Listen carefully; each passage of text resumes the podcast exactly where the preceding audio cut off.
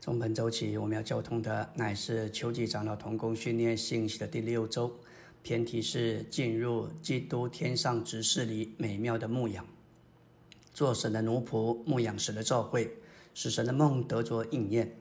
首先，我们要提到在马可福音、路加福音有三处圣经给我们看见我们的主从前怎样服侍我们，现在怎样服侍我们，还有将来他要怎样服侍我们。首先，我们来看基督从前怎样服侍我们。马可十章四十五节：“因为人子来，不是要受人的服侍，乃是要服侍人，并且要舍命做多人的赎价。”这是一个非常强的说法，说出奴仆救主这位在人性里的人子，乃是神的奴仆。他甚至用用他的生命来服侍罪人。这指明，连奴仆救主的救赎，也是他为着神的计划所给罪人的服侍。说到人子来，他对于任何人，他都能服侍。无论什么人来到主的面前，主总是服侍他们。饥饿的，主给他们吃；患病的，主给他们医治。无论何人，无论何时，无论何地，主总是服侍人。主最高的服侍，就是舍命做多人的赎价。他是用他的命来服侍人。许多时候，我们都在想，我们怎样服侍神？哪里知道基督在十字架上用他的命服侍了我们？当我们还做罪人的时候，他就服侍了我们。我们要说到现在，他是怎样服侍我们？马太二十二章二十五节，耶稣对他们说：“外邦人有君王为主治理他们，但你们不是这样。”反倒你们中间为大的要像年幼的，为首领的要像服侍人的。是谁为大？是坐席的还是服侍人的？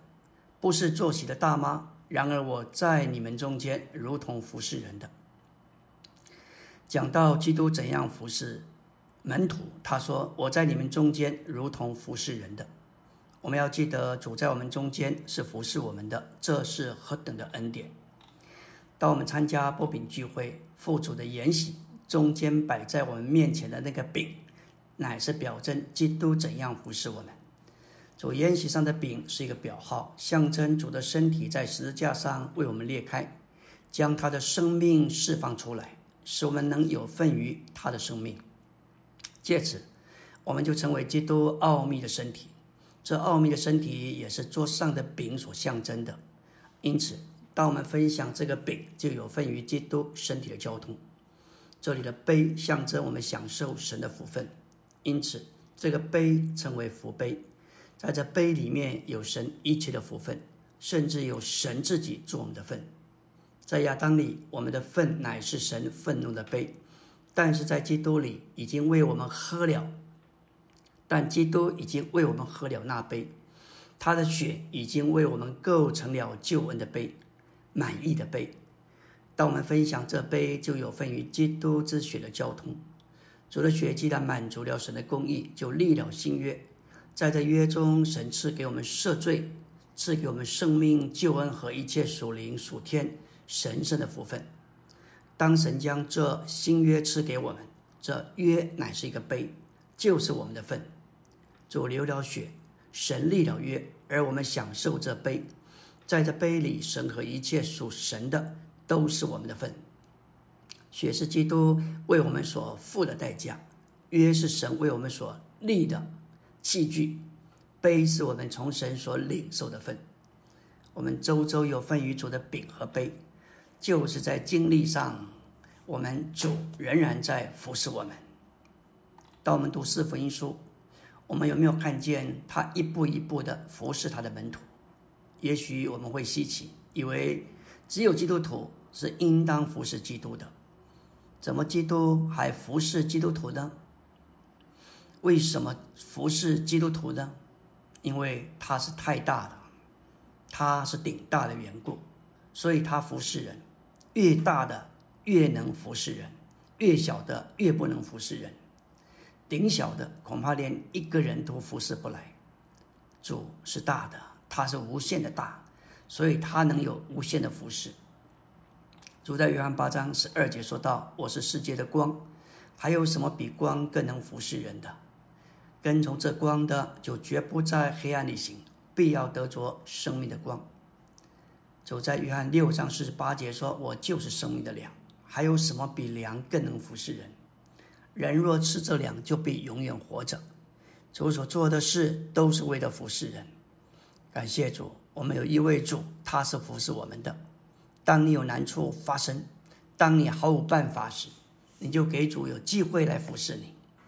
他是大的，大到在一切事上都能够服侍你。我们接着来看主将来如何服侍我们。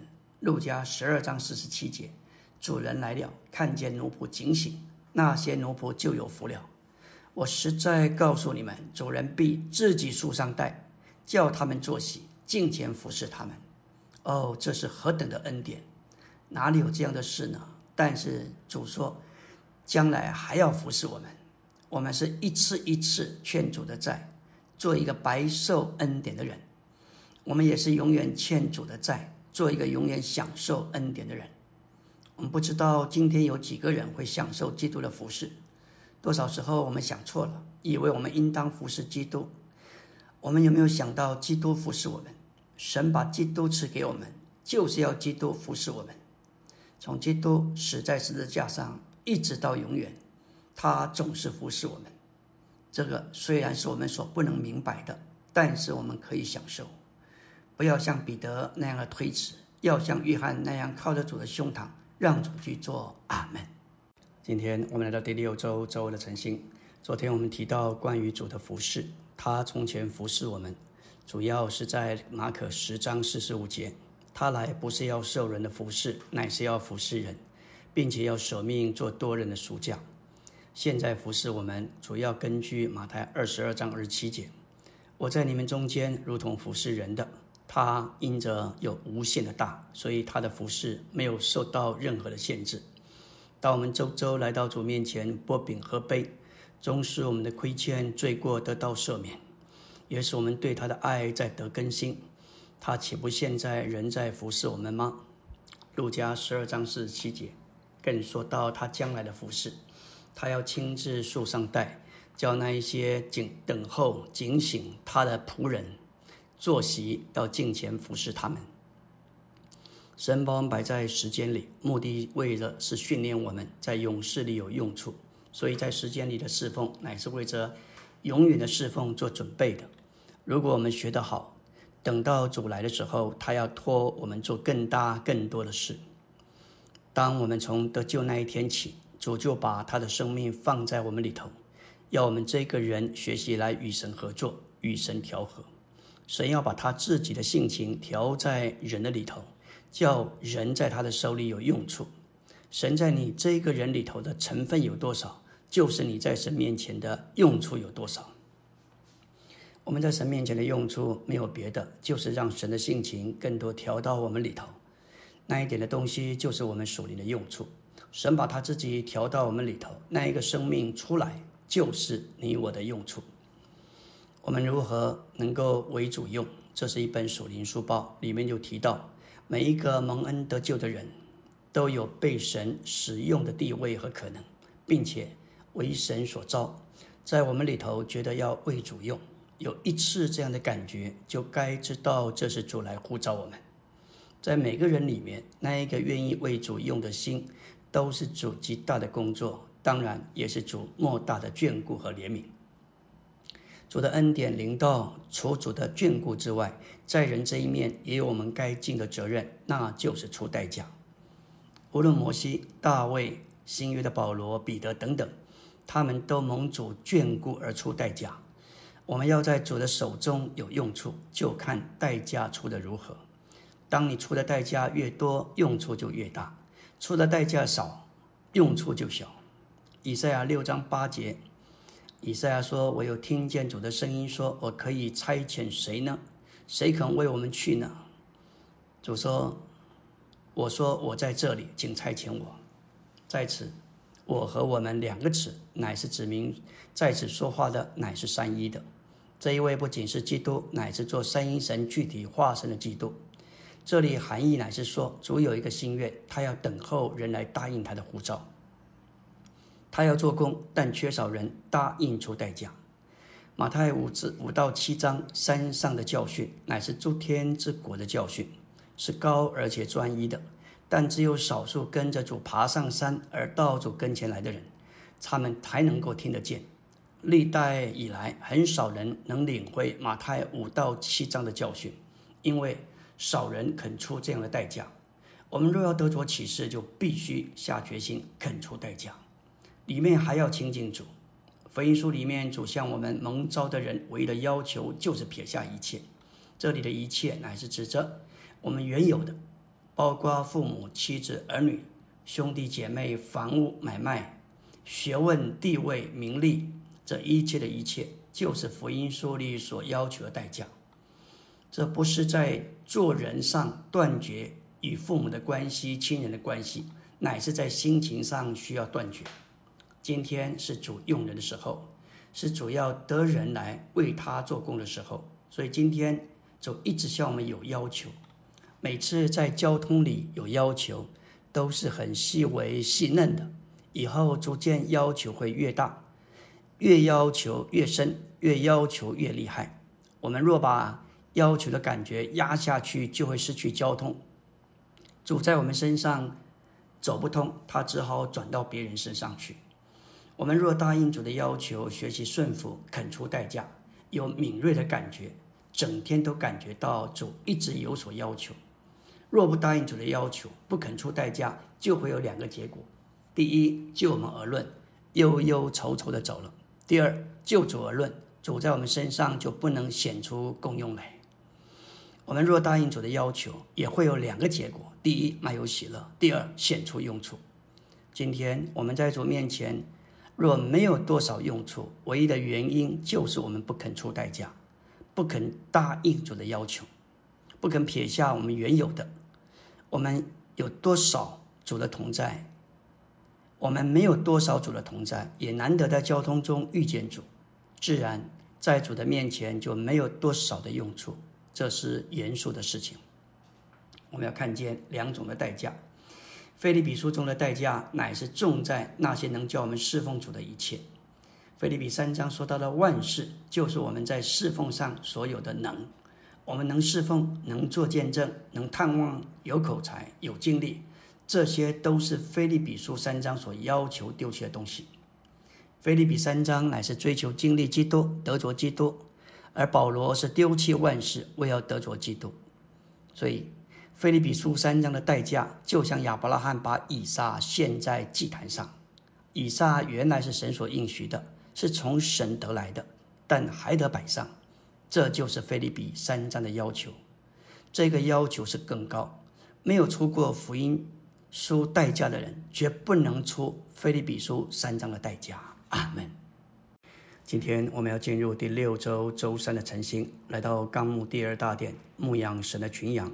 就是与那座圣徒魂的牧人和监督，顾到他们里面各部分的益处，并监督他们真人为光景的主事意，而为圣徒的魂警醒。彼得前书二章二十五节说道：“你们好像羊走迷了路，如今却归到你们魂的牧人和监督了。我们的魂乃是我们内里的所事，也就是真人位。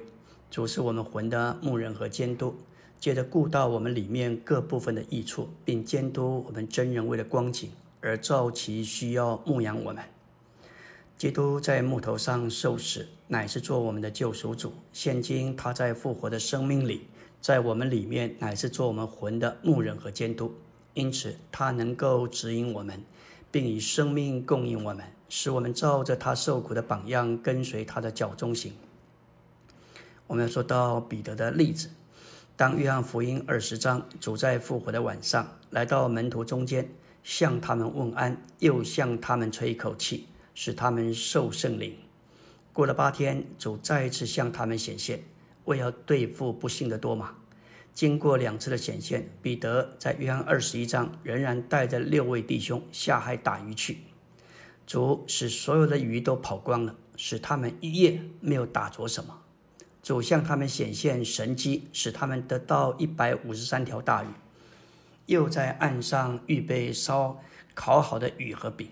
这时候，主来问彼得：“约翰的儿子西门，你爱我比这些更深吗？”彼得对他说：“主啊，是的，你知道我爱你。”耶稣对他说：“你喂养我的小羊。”这样一连三次问他，也许是彼得曾经三次否认主，主实在是顾惜彼得里面的各部分。他经历到主是他魂的牧人和监督，因此他自然能够劝勉我们，也要这样的来顾到圣徒。第三个终点说到为了群羊的缘故，童工和长老需要做忠心精明的奴仆。顾到主的家业，并运用他们属灵的恩赐，将神话语的食物，就是神经纶完全的福音，分给罪人、信徒和教会。马太二十四章四十五节，主说：“这样，谁是那忠信又精明的奴仆？忠信是向着神，这个词基本的意思是忠心可靠；精明是向着信徒，就是有智慧，在处理实际的事上有智慧，有正确的判断，谨慎的理解事情。”今天主在问：谁是那忠心又精明的奴仆呢？主在询问，主在寻找，主也在呼召人。我们若要做忠心精明的奴仆，就要知道神的经纶，乃是要将他自己作为属灵的粮食，分赐到人的里面，使我们被他那追测不尽的丰富所充满、所构成、所浸透，使我们能够彰显他。我们怎能将粮食分给人呢？使徒保罗就是这样的管家，他是我们的榜样。以弗所三章二节说到：“那为着你们所赐给我神恩典的管家之分。”这意思是说，我们需要享受神做恩典，我们需要经历他做恩典。保罗说：“神恩典的管家之分是为着你们所赐给我的。”我们享受主的原因，乃是为着别人。我需要为着你。来享受主，你也需要为着我而来享受主。我们怎能够将基督当作恩典分赐给人呢？如果我们不享受他，我们怎能这样做呢？今天他需要管家，他需要你，他需要我。借着这些管家，就能够将他的自己分赐给地上所有饥饿的人，把他自己当作食物分赐给他们。我们在这里做的是。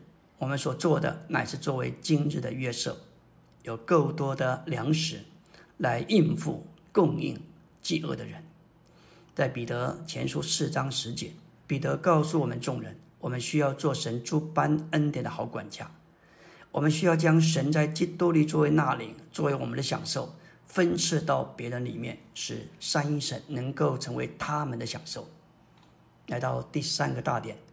长老不该做主管辖神的群羊，就是神的产业。众召会乃是神的产业，分配给长老们做他们受托付的资产，蒙神委托他们照管。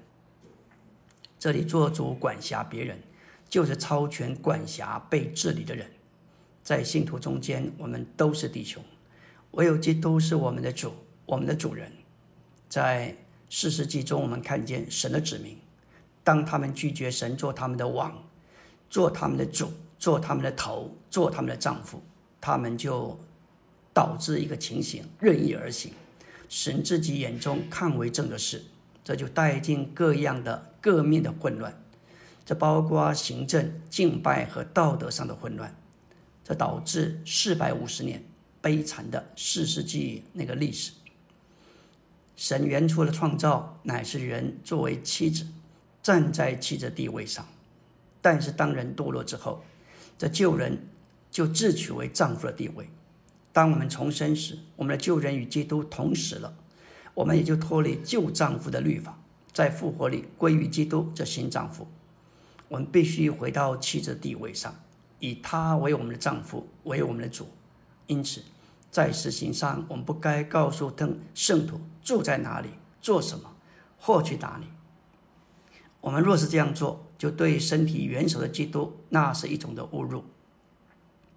我们轻率的告诉别人该迁移到哪里，只是他们该做什么，这样做就篡夺了主的地位，把自己当作主。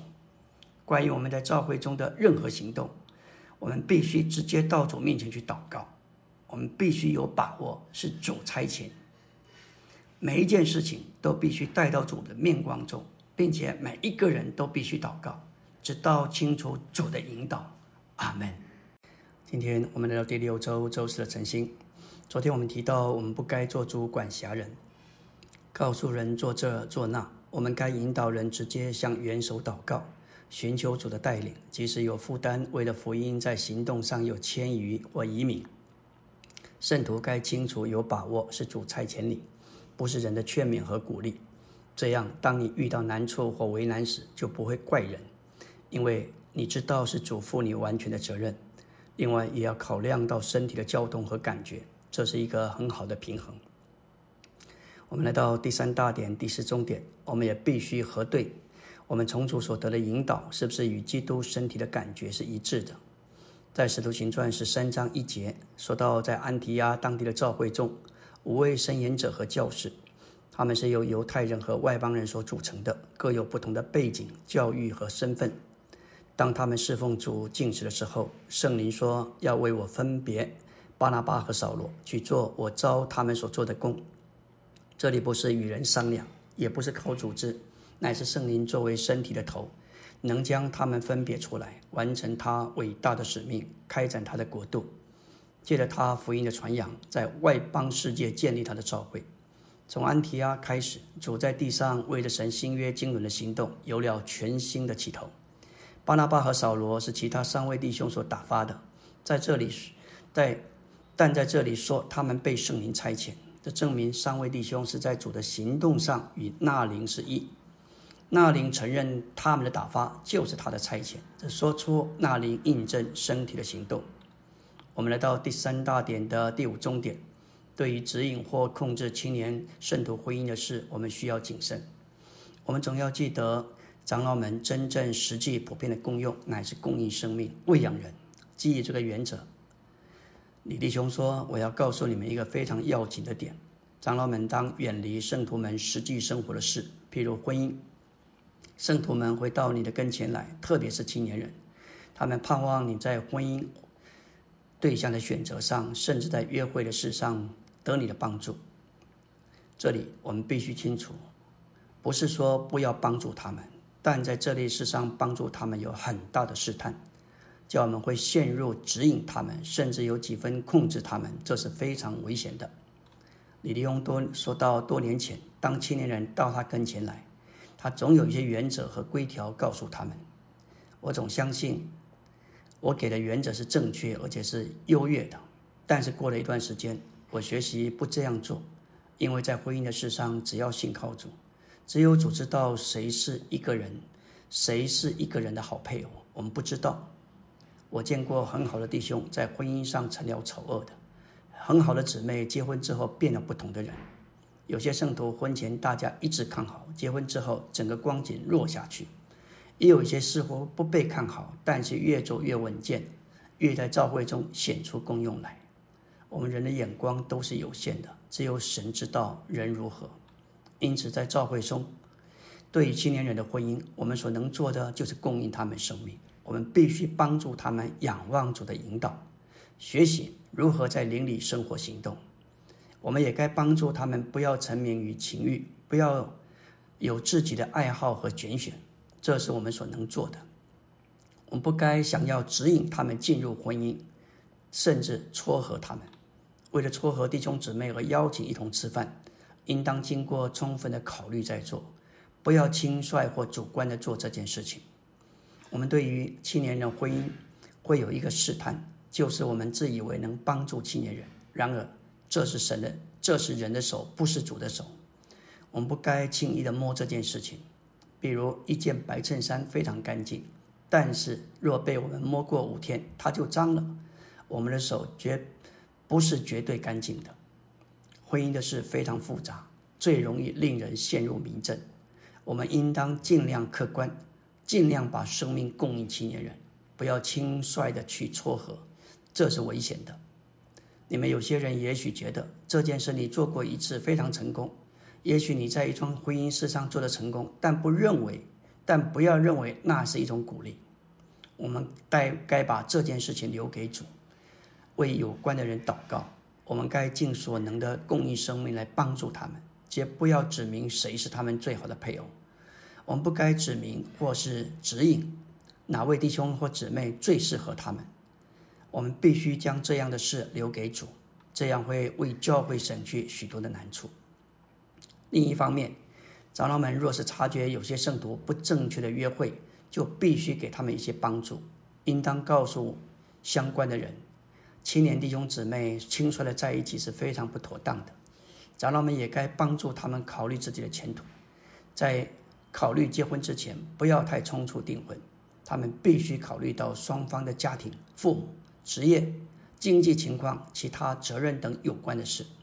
这是在为人生活上给他们真实的帮助。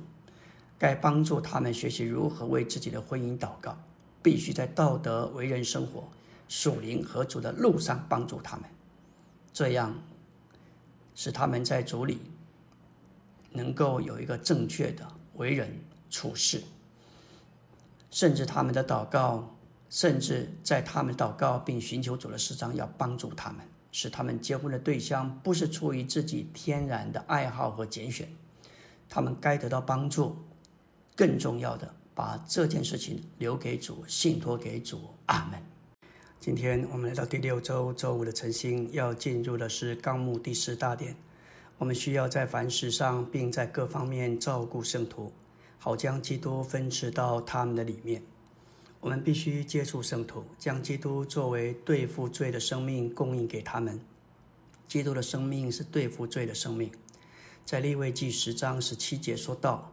这赎罪祭既是至圣的，耶和华又给了你们，要你们担当会众的罪孽，在他面前为他们遮罪。当祭司享用赎罪祭，担当百姓的罪孽，表征我们这些新约的祭司享用基督做信徒的赎罪祭，意思是有份于基督的生命，就是那担当他他人之罪的生命，作为我们生命的供应，使我们能够担当神指明的难处。我们在教会生活中，对基督做我们的赎罪祭有丰富的享受，使我们能将基督这对付罪的生命供应信徒，使他们可以对付自己的罪，恢复他们与神之间中断的交通。在旧约中，借的动物寄生所完成的这罪，乃是一个预表，指向新约中基督所完成的救赎。这罪这个字根意思是遮盖，也可译为平息。当在这罪日，赎罪祭的血被带进至圣所，弹在这罪盖，也就是约柜的盖遮盖了约柜里的世界。这表征前来接触神的人，他的罪已经被遮盖，但是还未被除去。因此，堕落的人与神之间的光景就得以平息，但是还未完全解决。直到基督来到，献上自己作为平息的祭物。除去人的罪，才成功了救赎。我们可能知道一些圣徒一直在犯罪，却仍然来负主的言行。我们该怎么办？我们必须记得保罗在临前十一章的话，告诉我们要查验自己，试验自己是否蒙称许。那里的话并没有告诉我们要查验别人、试验别人。我们应当把别人留交给主，而不做他们的审判官。我们只该审判自己，不该审判别人。你若知道某个人犯了罪，你就得为他祷告，学习把基督这对付罪的生命供应给他，使他可以对付自己的罪。基督的生命乃是对付罪的生命。首先，你自己必须因着享受基督对付罪的生命而受了对付，然后你必须把这样一位基督作为对付罪的生命供应给别人。将基督做对付罪的生命供应给人，不是到他那里去指出他的错、定他的罪，这只会造成损害。你必须先去使他刚硬的心柔软下来。通常犯罪的人心都是刚硬的。如果你要去供应基督给他，你必须信靠主，好叫你靠着那灵有恩典，使他刚硬的心柔软下来。你必须软化他的心。温暖他的心，然后才能把是生命的基督实际的、真实的、丰富的供应给他。这生命就是那里会在他里面做工。你不需要提起他的过错，因为进到它里面做生命供应的这个生命会做许多的事。这是除去圣徒中间的罪的路。希伯来三章十三节说道：“总要趁着还有称为今日的时候，天天彼此相劝，免得你们中间有人被罪迷惑，心就刚硬。要恢复犯罪圣徒的工作是需要时间的，是不能求快的。你必须有忍耐，即使花一年的时间，能够使一位犯罪的弟兄得着恢复，那是一件了不起的事。加拉太六章一节，保罗说：“弟兄们，即使有人偶然为某种过犯所胜，你们所灵的人也当用温柔的灵挽回这样的人。”可是要当心自己，免得也被试诱。这里的属灵意思就是凭着灵活着，并凭着灵而行。温柔的灵，还是指着我们重生，有圣灵内住并调和的灵。这样一种温柔的灵，乃是凭着灵活着，而凭着灵而行的结果。我们必须尽可能恢复堕落的圣徒。当你享受足而有活力，也当寻求活力同伴，一起配搭接受照顾的负担。你们可以就着他的光景有交通，一起在主面前寻求，这实在是需要极大的爱心与耐心，加上圣灵在这里有工作，我们配合，经过一段时间，使这位弟兄得着恢复，这对教会生活是一个极大的帮助。在教会生活中，愿我们竭力保守义，并尽力过爱的生活。爱能够建造人，知识字句会杀死人。要一直过一种在爱里的生活，在教会生活中，我们要尽可能用相同的爱来爱众圣徒，不论他们是好是坏。我们的倾向容易爱那些刚强的圣徒，不爱软弱的圣徒，爱可爱、爱听话的。对那些不顺服的，就常常是另眼相待。我们必须用相同的爱来爱圣徒。只要他是一位圣徒，他就是教会的一个肢体。我们就该用相同的爱来爱他，像我们爱别的圣徒一样。保罗在菲利比二章二到三节说道：“你们就要使我的喜乐满足，就是要思念相同的事，有相同的爱，魂里连结，思念同一件事。当众圣徒都思念相同的事，使徒保罗的喜乐就得着满足。除了要思念相同的事，我们还要对众圣徒有相同的爱。”如果我们爱一位弟兄过于爱另一位，这就会产生难处。阿门。今天我们来到第六周周六的晨星，要进入纲目第五大点。长老们彼此交通时，需要在说话上受限制，主要在遮盖与不说毁谤的话上。第一个重点说到遮盖别人的罪、缺点、短处者，会享受得着并接受祝福；而揭露会带进咒诅。雅各书五章十九节说道。我的弟兄们，你们中间若有人受迷惑离开真理，有人使他回转，这人该知道，那叫一个罪人从他错谬的路上转回的，必救他的魂脱离死亡，也必遮盖众多的罪。这还是有软弱的信徒曾受迷惑离开真理，需要有人使他回转，救他的魂，不是指着叫这人得到永远的救恩，乃是指叫他的魂得着时代的救恩。免得他落在神的管教之下。创世纪九章二十一到二十七节记载，挪亚在神的祝福之下，经历了他工作的成功之后，喝醉了他葡萄园所出的酒，变得轻率、赤身而不觉得。这时，他的三个儿子，他们是三兄弟的反应，决定他们受到咒诅与祝福。韩看见他父亲的赤身。就告诉他的两个弟兄，于是闪和亚佛拿件衣服搭在肩上，倒退了进去，遮盖他们父亲的赤身。虽然挪亚失败了，遭受咒诅的却是韩和他的后裔，因为韩揭露了神代表权柄的失败，因而错误地触犯了神的成行政；而闪和亚佛得着祝福，因为他们尊重神的行政，遮盖代表权柄的失败。不看这失败，在神的行政中，领头者的失败对我们总是一个试验。揭露领头者的失败，会使我们在消极面涉及神的行政，因而失去神的祝福。我们若是留在神的行政下正确的地位上，领头者的失败也会成为我们的祝福。箴言十章十二节说到：“爱能遮盖众多的罪。”遮盖带进祝福，揭露带进咒诅，这不是一件小事。